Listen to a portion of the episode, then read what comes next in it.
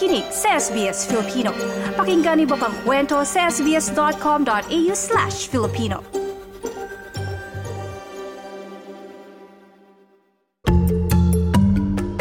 Trabaho, visa at iba pa. Trabaho, visa at iba pa. Mayroon pang isang nagbabalik sa SBS Studio na matagal na at ang hindi nakabalik sa SBS Studio. Parang ilang taon din siguro. No? At kasama natin ngayon na, na ko syempre na pag-uusapan din yung mga international student, mga um, about visa. Eh syempre kailangan natin ng eksperto dyan. Di ba? Hindi naman natin kayang sagutin yan, Maredel. Di ba? Oo. Nagbabalik ang tinig niya. At ang, pero ang presensya, ang tinig niya ay madalas nating marinig. Pero ang presensya niya sa studio ay nagbabalik. Dahil Oo. bukas na rin tayo sa mga studio guest. Tama. Naku, at uh, parang first, uh, parang expert of the month ngayon 2023, ay binigyan tayo ng uh, ma- pagkakataon na makasama si Ms. Johanna Nonato. Magandang umaga, Ms. Johanna. Magandang umaga sa iyo at sa lahat ng nakikinig. I'm so happy to be back here. Oh, it's been many years. We've been I've been interviewed palagi lang online. Oo. Pero ito ito face to face. Finally! Yes.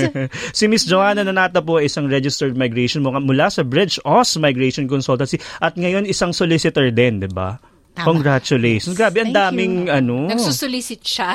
Solicit ng Kaya donation. kung bukod sa migration, madami pang ano, mga batas ano. Apo, marami. Di ba? Mga ganyan. Pero ngayon, pag-uusapan natin siyempre yung mga, yun nga, napag-uusapan yung mga bagong salta dito ng mga student visa o mga students, international students, ganyan din yung mga ah, kababalik lang uli. Um, uh, Ms. Johanna, ngayon parang 2023, madami ng mga international students. Sa, sa iyo, sa personal, marami bang nag-apply? Maraming dumating na dito? Marami bang refusal din? Marami. So, um, syempre nung pandemic, walang makapasok, right? Oo. Nakabinbin ang student visa applications nila. Pagbukas, um, when it opened, talagang ang bilis ng approvals. Mm-mm. Very lenient ang Department of Home Affairs. Nung tumagal-tagal na, ayan na ulit si refusals. Nagkakaroon na uli, yes, no? dumating na ulit. And and sometimes it's unfair because in the news palagi sasabihin, kailangan ng tao ng Australia, we need workers. But then they still refuse visas. Mm-mm. Ano yung Yeah. common? Ikaw ba, ma- ka bang kilalang ganyan na mga na, na mga na, Tingin ano? ko unang-unang marirefuse kung hindi mo mapatunayan na kaya mong tustusan ang pag-aaral mo. Kasi marami parang ah, magbibigay, kailangan mo magpakita ng show money. Kahit naman tourist application, hindi ba kailangan rin may show money? So kung hindi mo mapakita yung sapat na halaga na kailangan na matutustusan mo yung pag-aaral mo, siguro hindi ka ta mabib... Tama ba? I- Isa yon uh, may financial capacity. Pero meron kasi sa student visa, ang pinaka-big deal dyan, yung genuine temporary entrant. Mm, and An- yung parang ano statement, ibig, ano? Oo, ano ibig sabihin nito? Ibig sabihin talagang i-demonstrate mo na babalik ka sa country of origin mo, sa Philippines o kung saan man ka, ka man. And yun doon nahihirapan. And that, kasi hindi na wala namang defined terms and a very specific. Eh. It's very subjective. So if the case officer thinks that, ah, mababa sweldo mo sa Pilipinas eh, doon ka na sa Australia, ay refuse kita. Parang hindi ka babalik. Or Parang kung ganun. siguro, si, kasi meron ding mga student vis, meron ding mga students sa Australia na kailangan nilang bumalik kasi may return service. Iba pa yon hindi Iba ba? pa yun. Ito yung mga scholars na sinasabi Oo. mo. Yes, yes. Mm. Pero ngayon din mad- mad- nabanggit mo na may mga ah, ah, refusals, approvals. Um, mabilis na ba yung processing times? Kasi di ba nagkaroon ng backlog um, ah, ang um, um, immigration dahil sa dami ng mga ah, particular na mga aplikasyon, hindi lang student visa. Ngayon ba medyo mas mabilis na yung turnout ng mga decisions? mas so pre-pandemic um mab, ganun pa rin so one to three one to four months pre-pandemic. During pandemic taon. Di ba? Oo, kasi grabe wala ganun, eh. Hindi ka pwede pumasok. Um after pandemic naging mabilis maybe one to two months. Um pero ito, hindi na masyadong ma-pandemic. Medyo nagre-regularize na naman, kaya may refusals na naman. From what I noticed, nandun pa rin siya. Merong within a day hanggang mga 10 months.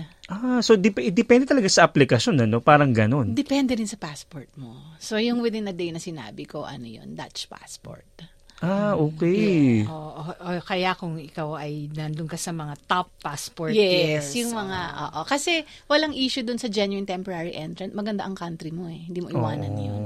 So, yung depende rin pala talaga. Eh, syempre, ang Pilipinas medyo parang high risk, tama ba? Um, we are, we've been promoted. we used to be um, risk level 3.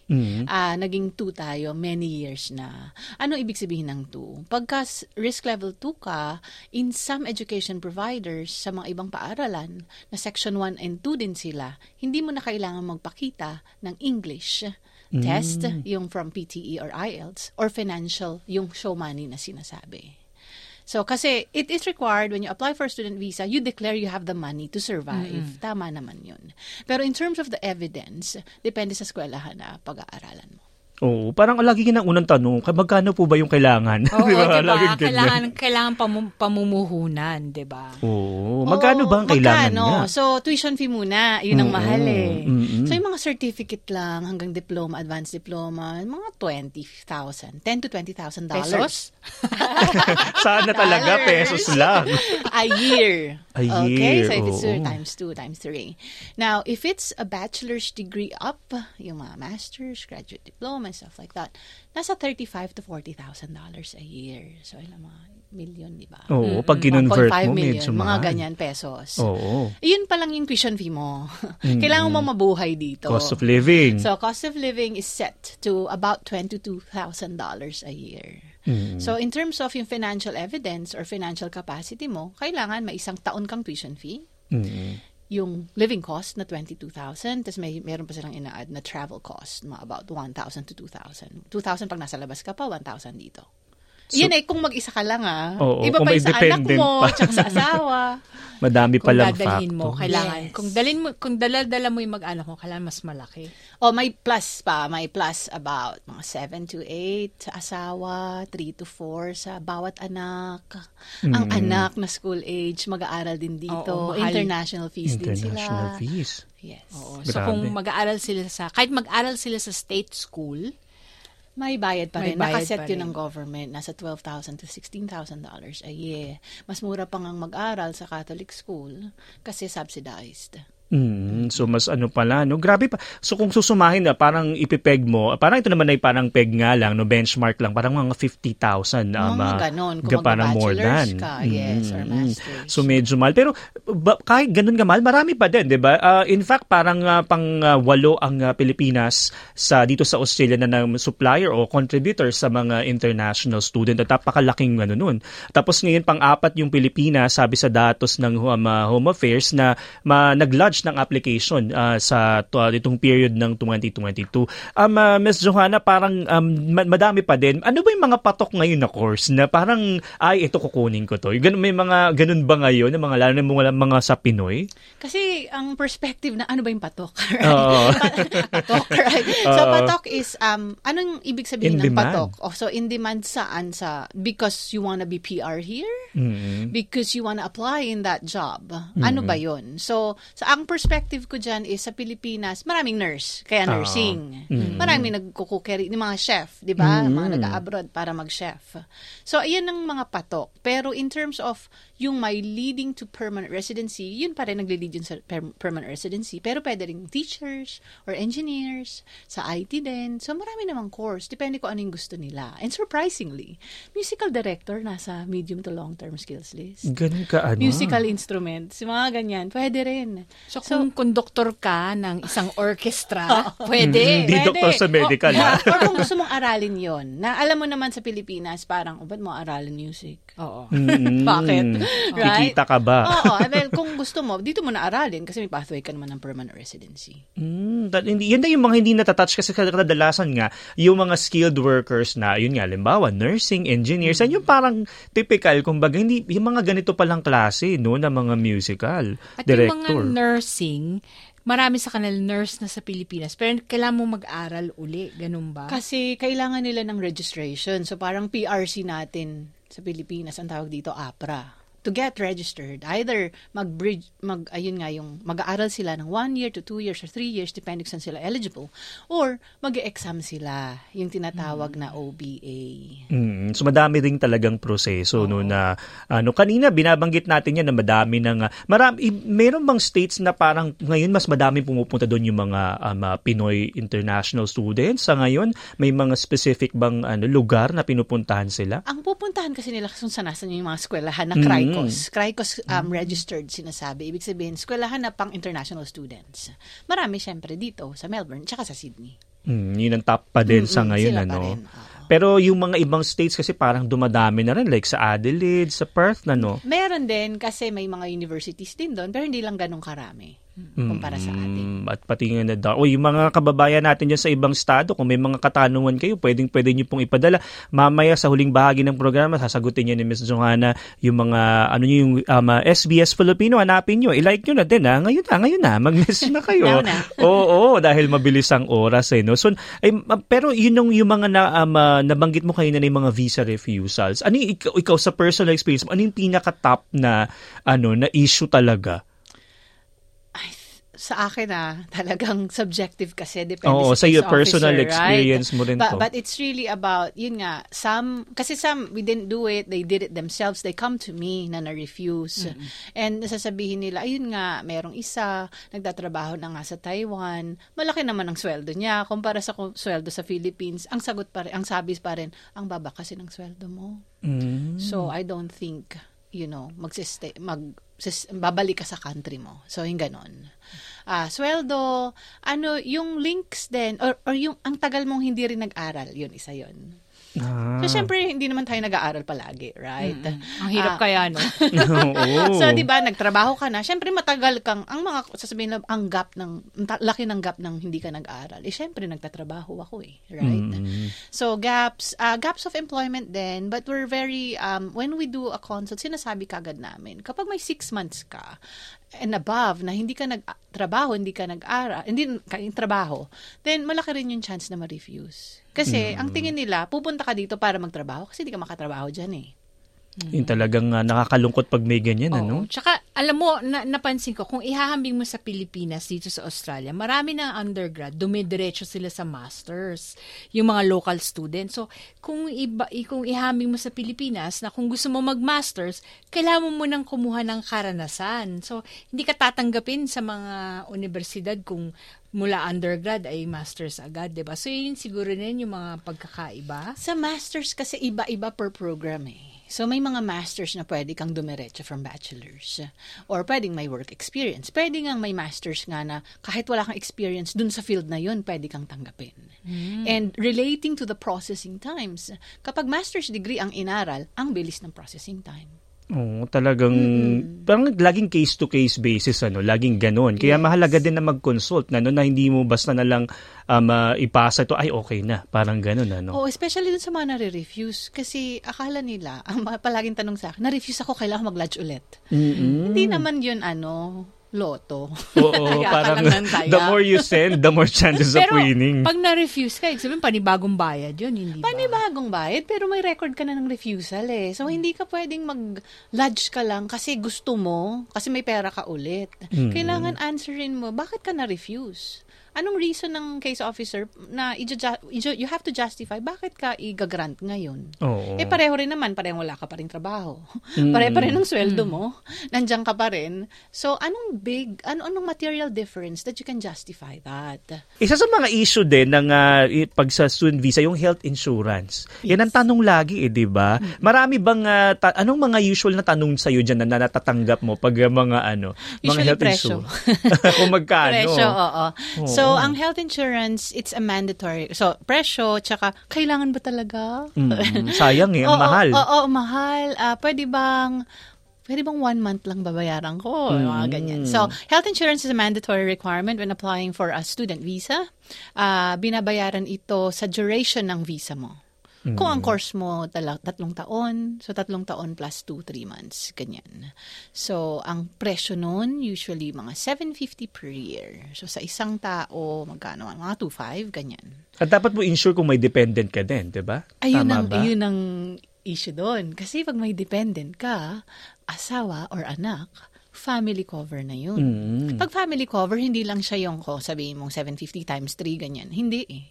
Iba yung multiplier niya. Umaabot ng 12,000 sometimes. Nako, Diyos. Is, uh, per year yon Or, For the whole For the duration whole na. duration Oo, na. oo, oo. So, pero pwede mong parang yun nga, installment or monthly ang payment. It's Isang cri- bagsak. It is crippling. So, may mga, you know, mga tao na single lang nung una, student visa, nagkaasawa, nagkaanak, kailangan i-upgrade na yung ang kanilang health insurance dahil mag-apply na ng next student visa, ayan na si 12K. Meron tayong tanong na natanggap dito.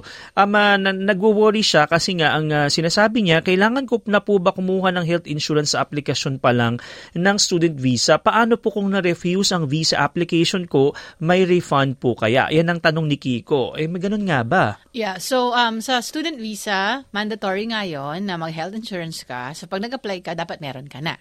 mm Tapos, kung ma-refuse, ma-refund yun from the health insurance company. Lahat naman. Lahat. Wala. Mm-mm.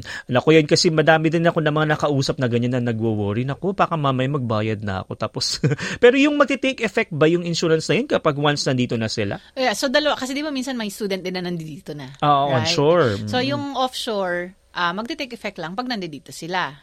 Yung mga onshore naman, may health insurance pa yun usually eh, tapos mag-expire yung visa nila. Pero kasi aandar eh, di ba? Oo. Nang six months kunyari, umaandar na rin yung health insurance, nandito sila eh. Oo, kaya talagang ah, pa- parang tuloy-tuloy siya pag na, once na, na ano mo na, Pag nagbayad ka na, Oo, nandito oo, ka oo. na. no? Pero pag na-refuse, mariref- marirefund pa rin yung unused months. Hindi mo nagamit. Muna-muna, yung mga student visa um, uh, conditions, ano, number one dyan, yung work restrictions. Ngayon, di ba parang wala pa? Wala pang Hanggang restriction. June 30, 2023. May balita na ba na Oo, ano? nakalagay na talaga. Oo. Kinakabahan yung iba na, naku, sana naman ma-extend yung mga ganyang... Well, I'm hoping too Oo. para sa mga estudyante. Pero, yeah. Sometimes the department can change their minds din. Mm. Isa pa sa mga conditions, syempre yung work restrictions sa ngayon, wala nga. Eh, yung meron din, binabang ito yung study limitations, may mga anong klaseng restriction, ah, condition po ito? Ito yung sinasabi nila ng government na gagaw ilalagay na daw nila as mandatory. Ang conditions kasi it's either mandatory, talagang nandun, or pwedeng upon the discretion. Pwedeng or, oh, may be imposed. So yung sinasabi mong study limitation, it's about bawal kang lumipat ng course hangga kung wala kang approval from the minister. Ah, okay. So, hindi basta-basta na gusto mo, eh, gusto ko Oh, mag-shift, pero hindi pala. pa yan nangyayari sa ngayon. Nangyayari sa isang country like Iran, Mm-mm. sa kanila mandatory. Pero dito, All the rest hindi hindi. pa. Ah, sa Filipinos, wala pa naman. Okay. So, meron pang isa, study change. Ito ba parang ganun din? Mag-shift ka? Eh, Ayun ba? Ye- Yes, yes, yes. That's it. Mm. Yeah. Change So, it. ibig sabihin, pag may ganun tong classic-ang condition dun sa iyong visa, hindi ka pwede? Ganun ba? Oo. Kailangan mo na approval Mm. muna. So parang parang same din pala siya. Yes. Ito nako pinag-uusapan yung health insurance. Isa to sa mga anong klaseng condition po ito? Ano yung dapat na or ano yung sinasabi ng condition na ito? Dapat naka-insured ka. Kasi Mm. um, they know that. Like, mag-apply ka ng student visa, hindi ka naglagay ng health insurance, tapos hingiin nila. Mm, so yan pala yung uh, bin- kailangan pala ma- i-check mo itong mga conditions ano. Isa pa na na nababasa natin yung meet course requirements. Ano po ito? Ah, kailangan naka-enroll ka. Mm. So, naka-enroll ka and actively, yung mga attendance noon, nandun ka, nag-aaral ka talaga. O baka mamaya trabaho ka na lang ng trabaho, hindi ka Ah, na pala nag-aral, di ba? is- isa yan sa mga refusal reasons na naka-enroll ngayon, eh nag-decide na lang na magtrabaho. Oo, no? And Or- then, mag-expire na yung student visa, mag-apply ulit ng student visa. Siyempre, nakita na na, na hindi siya. Oo. So, may mga ganun na refuse. Kasi nga, they did not, they breached the condition of their previous visa. Nako, baka naman kasi dahil nga mag-June matatapos na yung work restrictions hour, ay baka kinakarir nyo na po yung, yung iba, no? Isa pa sa, ito, ma- madalas natatanong to doon, no further stay. Anong condition po ito? Hindi naman yan usually binibigay sa mga Filipino passport holders. Pero ito yung, pagka may ganyan ka, hindi ka na pwede mag-apply ng next student visa. Mm, so yan talaga yung no further. Kasi hindi lang yan sa student visa, minsan pati sa mga tourist, Tourist 'di ba? Ibig yes. sabihin yan nakikita na. At ah, ito na nako, ito na yung mga tanong nila, medyo maubos na yun. O, sige, isa-isahin na natin. Number one na tanong, um, yun na bang usapan kayo na nare-refund po ba yung ah, tuition fee bukod doon sa health insurance? Na, nare-refund yan. So, um, usually, pag nag-enroll ka, diretso ka naman nagbabayad sa eskwelahan, hindi sa agent, you know, for your protection. Um, and then, Kapag ka na-refuse ka, may form lang na, o na-refuse ako, ito refuse letter ko, ibabalik naman sa'yo. Yung, yung tuition fee ha. So sometimes, uh, ano, ang, ang single sa'yo, tuition fee plus admin fee. Yung admin fee, hindi naman refundable.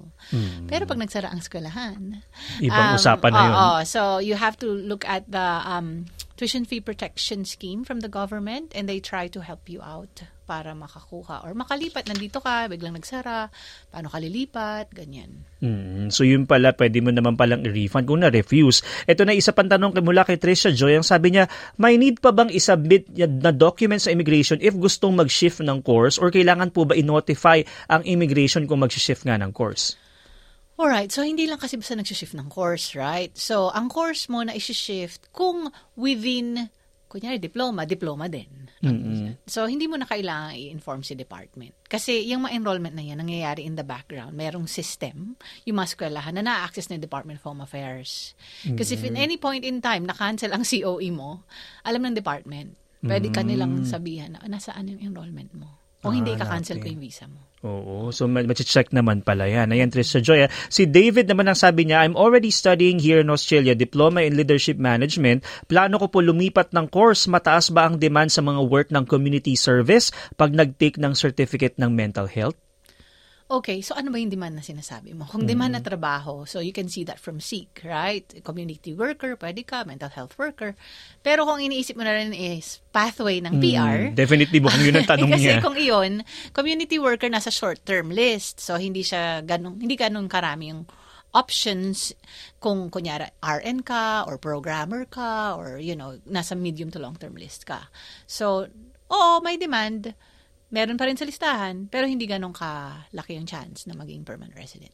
Hmm, okay, so nasagot niya na, na um, uh, David, si Christian naman ang sabi niya, pwede bang mag-apply ng mahigit sa isang course ang international student visa holder and pwede bang pagsabayan ng pag-take ng units? Grabe ang pag-aaral nito ni Christian, ha? pwede ba yun? Um, ganito, wala namang nakalagay sa conditions na bawal ka ng maraming course, right? Mm-mm. Pero again, there's a system that sho- sees that. And sometimes, kung mag-aaral, mag-aaral ka na ulit na iba, nakikita nila yon pwede niya sabihin ng eskwelahan, hindi pwede, meron ka na eh. So how can you perform this?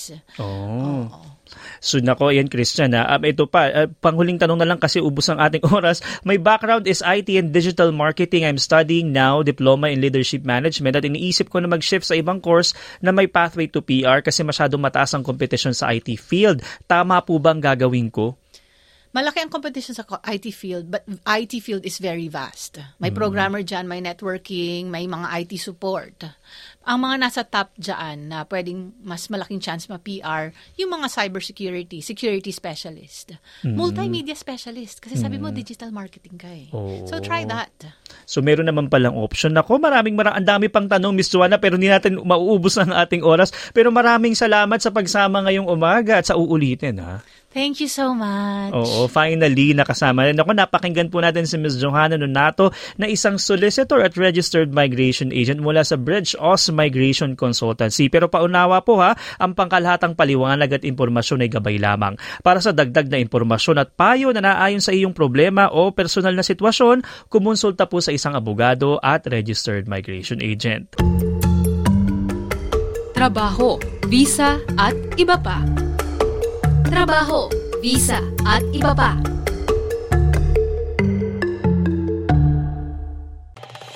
Nice yung bang makinig na iba pang kwento na tulad ito? Makinig sa Apple Podcast, Google Podcast, Spotify o sa iba pang podcast apps.